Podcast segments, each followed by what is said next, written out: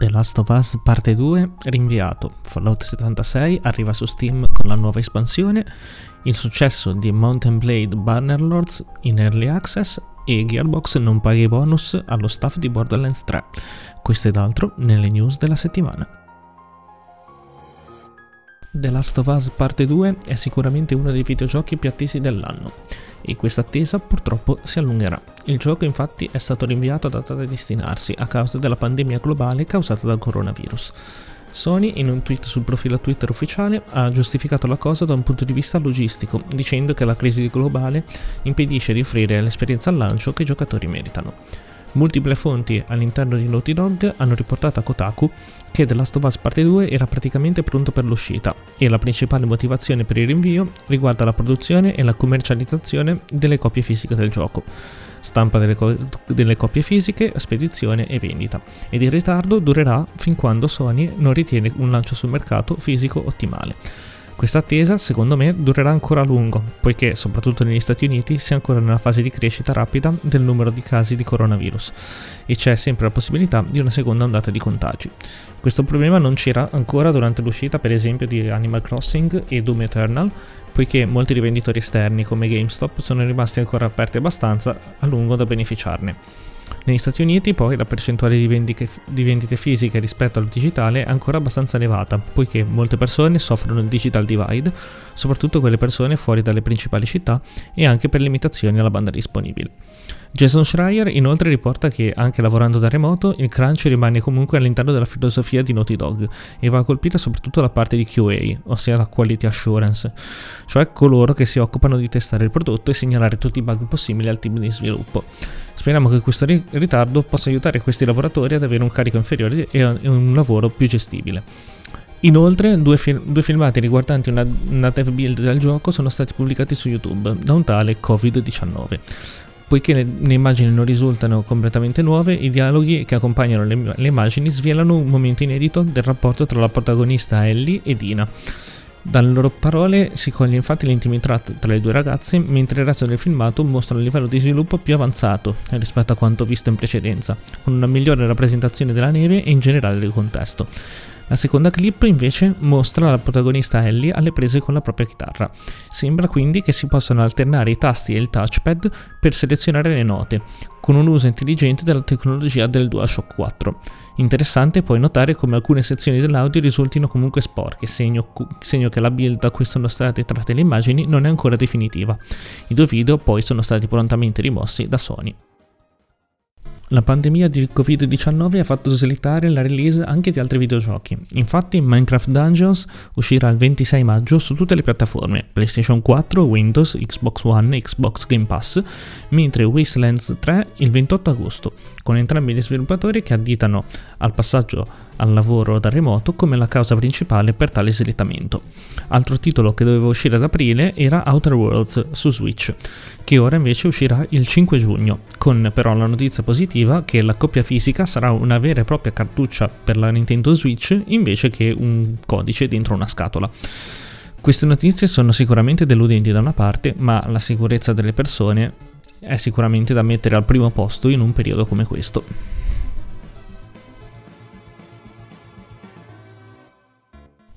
Potrebbe non essere al top dal punto di vista tecnico e grafico, ma Mountain Blade 2 Bannerlords sta avendo un grande successo grazie alla sua release in early access su Steam. Ha infatti toccato un picco di 248.000 giocatori in contemporanea su Steam, restando sempre al di sopra di 140.000 e costantemente nella top 5 dei, gio- dei più giocati, al fianco di mostri sacri come CSGO, Dota 2 e superando PUBG e GTA 5. Inoltre al lancio ha avuto quasi 242.000 spettatori su Twitch, segno che il gioco era molto atteso ed è molto solido, vedendo come continua a mantenere e ad aumentare il numero di persone giocanti giorno dopo giorno.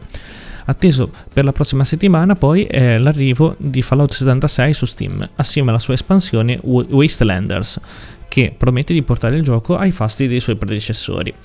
Chiunque abbia acquistato o acquisti il gioco su Bethesda.net prima del 13 aprile avrà accesso alla versione Steam gratuitamente, linkando ovviamente i due, i due account. I giocatori di console invece dovranno acquistare il gioco separatamente e il crossplay non sarà supportato. Inoltre, chiunque compri il gioco tra il 14 e il 28 aprile riceverà gratuitamente la Fallout Classic Collection, che include i primi due giochi, e Fallout Tactics. Finalmente una mossa sensata da parte di Bethesda.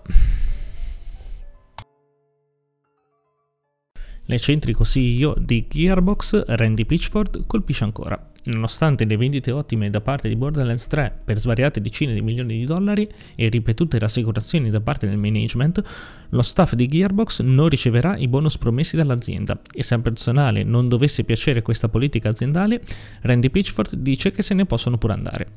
Borderlands 3 è uscito lo scorso anno su Epic Game Store, altra polemica infinita, PlayStation 4 e Xbox One e solo il 15 marzo su Steam. Ha avuto delle vendite talmente buone da far chiamare il franchise Borderlands da, da Gearbox stessa un brand da un miliardo di dollari. Anche per questo motivo gli sviluppatori dello staff di Borderlands 3 son, saranno stati sicuramente sorpresi e scioccati quando avranno sentito il loro CEO dire che non riceveranno i royalty bonus che gli spettavano. Jason Schreier di Kotaku ha parlato con sei persone anonime all'interno dell'azienda e hanno raccontato che lo staff ha ricevuto sì dei bonus, ma sono somme molto lontane dalle decine o centinaia di migliaia di dollari che erano stati promessi dal management, in base alle previsioni di vendita e guadagno che erano state fatte in precedenza. Quando si parla di bonus nell'industria videoludica si pensa sicuramente a cifre da svariati milioni di dollari dati ai capi delle aziende, oltre ai loro già lauti stipendi. Ma a Gearbox la situazione è differente. La gestione degli stipendi è infatti diversa dalle altre aziende, infatti Gearbox offre ai suoi dipendenti uno stipendio sotto la media all'interno dell'industria videoludica, ma compensano con uno, uno schema di profit sharing. Le royalties da tutti i videogiochi prodotti sono divise 60-40 ossia il 60% va alla compagnia e il 40% restante è distribuito ai dipendenti sotto forma di bonus trimestrali. Questo sistema viene applicato fin dalla nascita di Gearbox e ha fruttato ai dipendenti oltre 100 milioni di dollari in royalties bonus, che di per sé è un'ottima cifra. All'uscita di Borderlands 2 molti dipendenti hanno guadagnato così tanto dai bonus da permettersi di, di comprare una casa ed è qualcosa che Gearbox usa molto spesso come perk quando assume nuovi talenti. Da allora però, grazie ai flop di Aliens Colonial Marines del 2013 e Battleborn del 2016, i bonus sono stati considerevolmente ridotti. Ma quest'anno si pensava che le cose potessero cambiare in meglio, grazie all'uscita e al grande successo di Borderlands 3.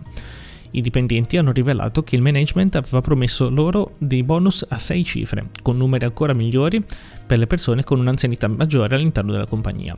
Una promessa del genere sicuramente ha motivato lo staff a lavorare in crunch e ad una paga inferiore a quella media.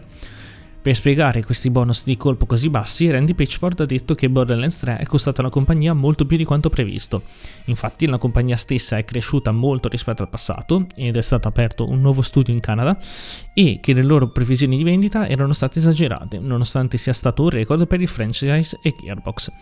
Sicuramente Borderlands 3 è stato molto costoso, infatti il passaggio dal motore di gioco dall'Unreal Engine 3 al 4 ha comportato un rallentamento del progetto e una perdita di denaro considerevole. Inoltre, per il contratto che lega Gearbox a 2K, che è la publisher del, del, gioco, prima che Gearbox possa ricevere royalties dal publisher, Borderlands 3 deve guadagnare non solo il budget per il gioco, ossia c- circa 95 milioni di dollari, ma anche quello per il DLC, raggiungendo la cifra intorno ai 140 milioni di dollari.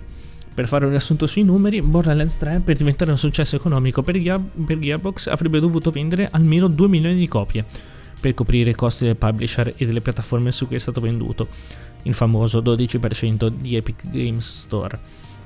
Ma il gioco ha venduto oltre 5 milioni di copie al lancio e ha continuato ad essere venduto molto bene, quindi i conti non tornano molto, puzzando molto di disonestà da parte soprattutto di Randy Patchford e del management di Gearbox. Arriviamo quindi alla ciliegina sulla torta. Il CEO ha inoltre detto chiaramente che se a qualcuno dello staff non sta bene la politica aziendale può anche andarsene. Questo fatto andrà sicuramente ad impattare sui bonus dei senior developer, magari spingendoli proprio ad abbandonare la compagnia.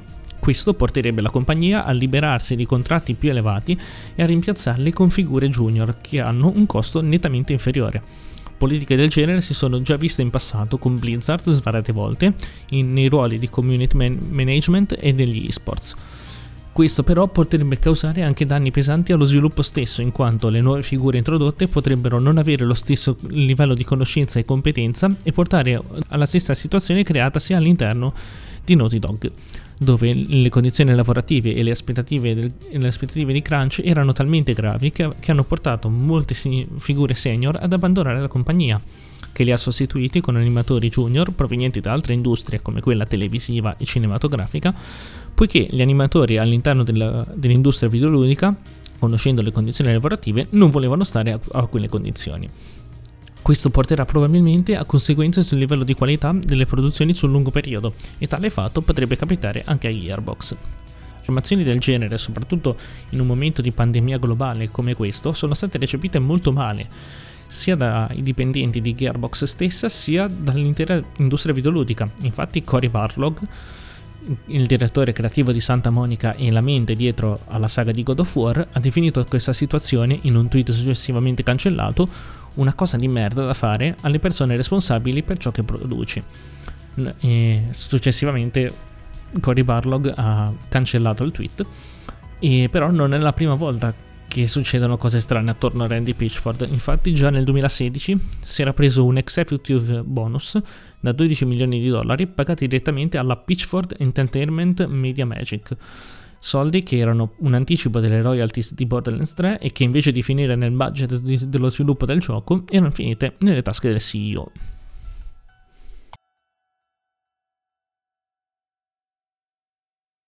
Per chiudere le notizie della settimana in modo sicuramente migliore rispetto all'ultimo segmento, molte parti dell'industria videoludica si stanno muovendo per aiutare le persone più in difficoltà durante questo periodo di pandemia. Sony sta allestendo un fondo da 100 milioni di dollari per aiutare contro l'emergenza Covid-19 e verranno dati in supporto a medici in prima linea, bambini ed educatori.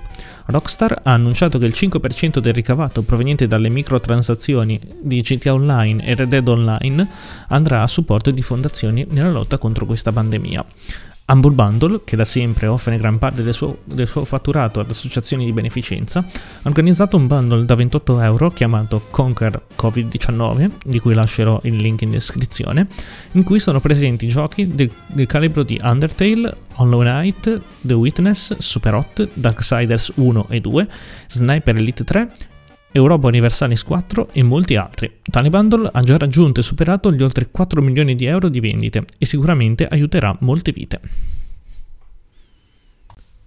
In caso vi sia piaciuto il contenuto, lasciate un like, commentate e sicuramente i feedback sono molto apprezzati. Vi ricordo che tutti i giorni vado in live su Twitch, uh, twitch.tv slash tapetv eh, con questo vi lascio, vi ringrazio per essere stati fino qua e buona settimana a tutti.